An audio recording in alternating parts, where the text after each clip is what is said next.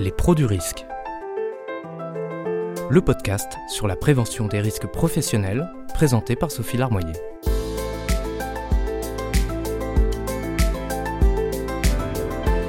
Épisode 3. Histoire d'un mal de dos programmé.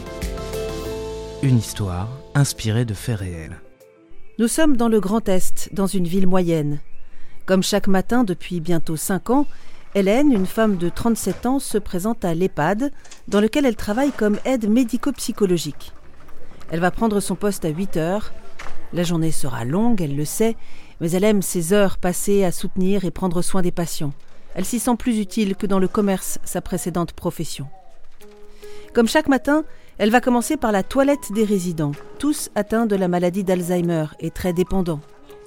Elle travaille en binôme avec sa collègue Claire, chaque binôme de soignants s'occupe de la toilette, des repas et des couchers de 14 résidents sur les 98 de l'EHPAD. Faire la toilette, cela veut dire qu'Hélène doit parfois faire pivoter la personne et la maintenir sur le côté pendant toute la durée du soin. Ce sont les premiers des mouvements répétitifs qu'elle va accomplir toute la journée et qui sollicitent son corps. Hélène doit se préparer à ces gestes physiques. Alors elle commence toujours par s'échauffer. L'établissement a initié une première démarche de prévention depuis 2018 et elle y a appris les rudiments pour s'étirer et se préserver. Hélène prend ça très au sérieux, car elle a déjà eu des problèmes de santé. Pendant quatre mois, elle a ressenti des raidissements de la main lorsqu'elle faisait certains gestes. Elle a aussi identifié plusieurs autres mouvements qui la font souffrir, au moment des repas ou en cas de chute d'un patient notamment.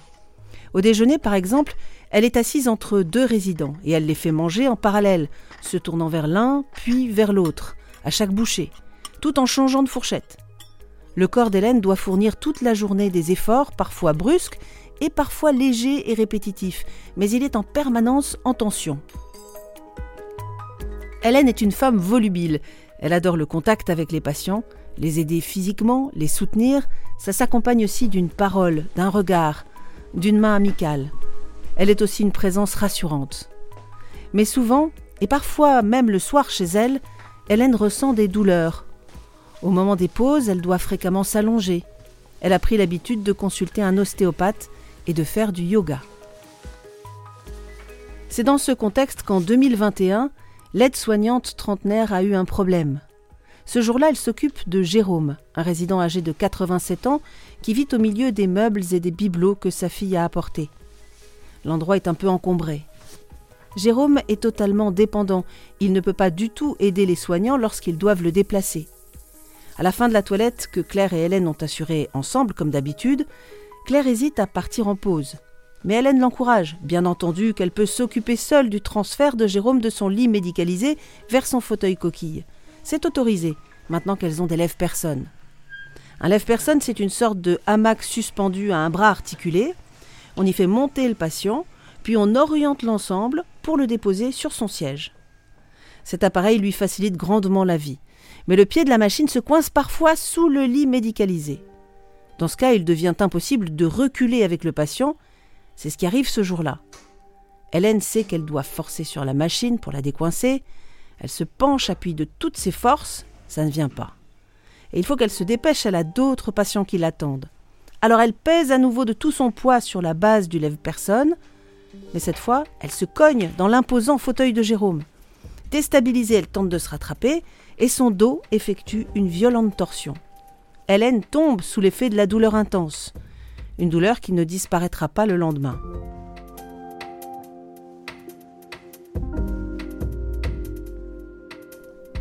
Ce tour de rein, une lombalgie dans le jargon médical, lui vaudra 15 jours d'arrêt et une prise en charge en kinésithérapie. Les mouvements répétitifs qu'Hélène avait identifiés sont toujours là, et son mal de dos revient de façon chronique. Lorsqu'elle consulte son médecin traitant quelques temps plus tard, il lui délivre un certificat médical et lui parle de la possibilité d'effectuer une déclaration de maladie professionnelle. Aujourd'hui, Hélène apprend à préserver sa santé et son corps dans son travail en respectant certains gestes et postures. Elle a suivi des formations et a évoqué aussi avec son médecin du travail des possibilités d'aménagement pour pouvoir continuer à exercer ce métier qu'elle aime.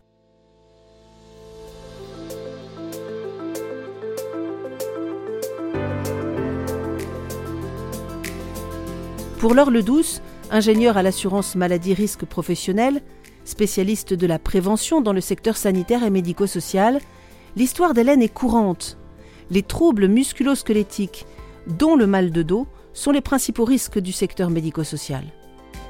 Ben, malheureusement, l'histoire d'Hélène, elle est tellement typique de ce secteur d'activité, EHPAD, et également sanitaire et médico-social un peu plus largement, où 95% des maladies professionnelles sont dues aux troubles musculo-squelettiques. Et en termes d'accidents du travail, la lombalgie, donc le mal de dos, représente 20% des accidents du travail.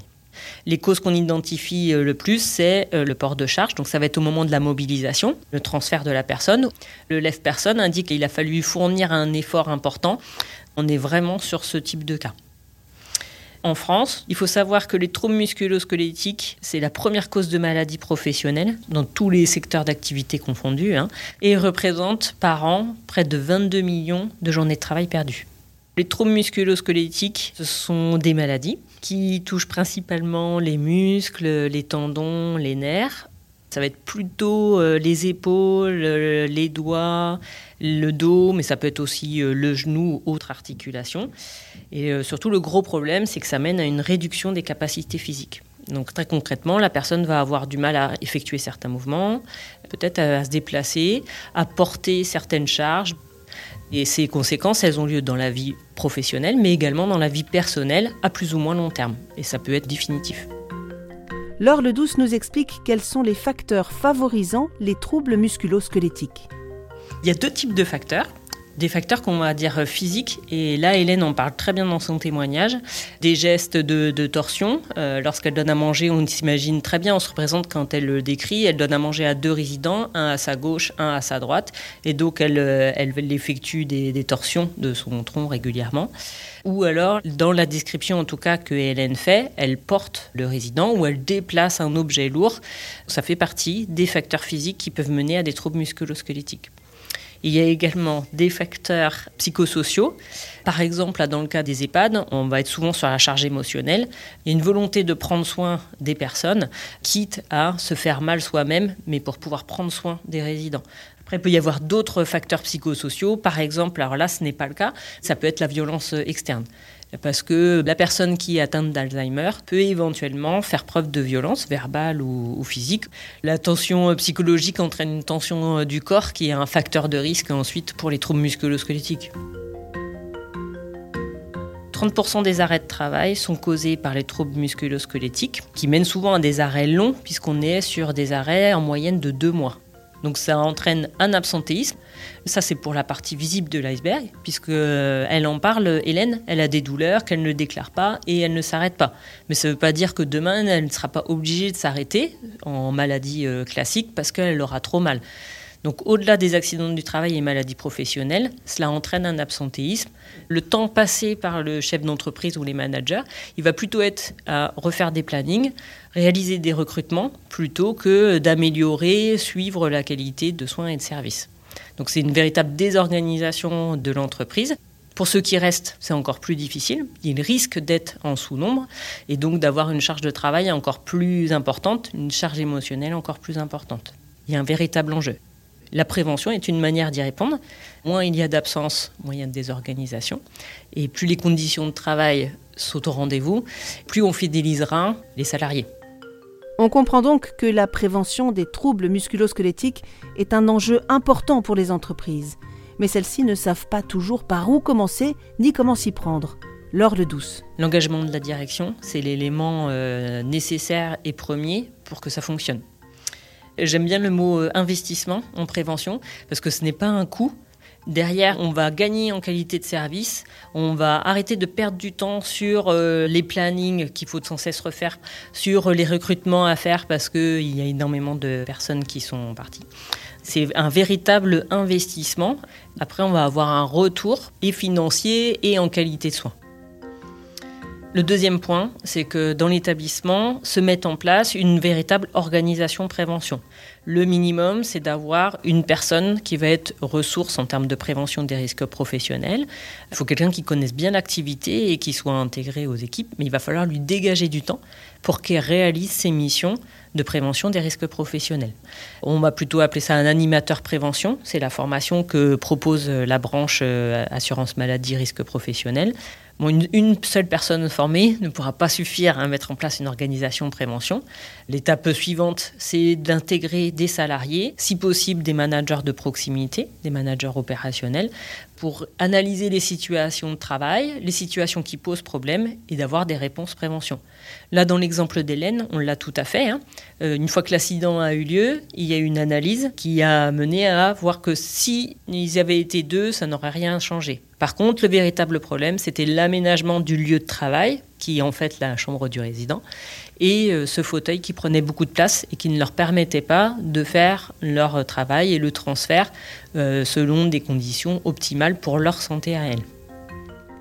Dans son récit, Hélène explique également qu'elle a appris à mettre en place une routine d'échauffement c'est un début. Maintenant, on peut aller plus loin. Par exemple, les formations qui sont proposées par l'assurance maladie risque professionnel grâce à des organismes de formation habilités qui s'appellent PRAP2S.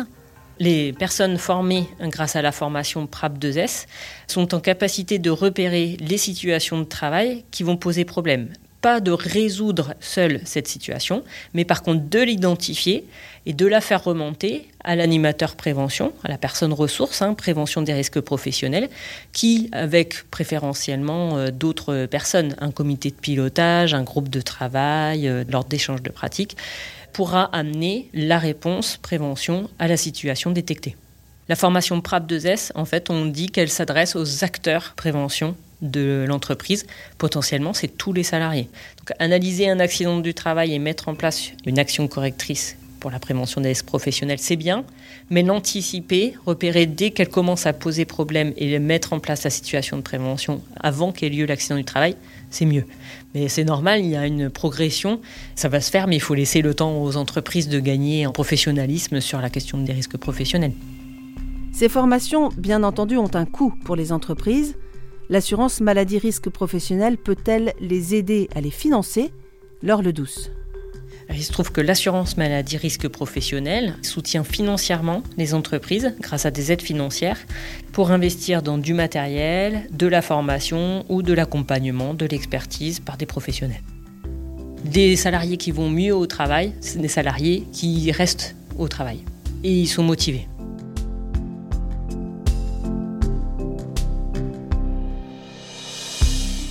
C'est la fin de cet épisode des pros du risque. Merci à Laure Ledouce, ingénieure à l'assurance maladie risque professionnel.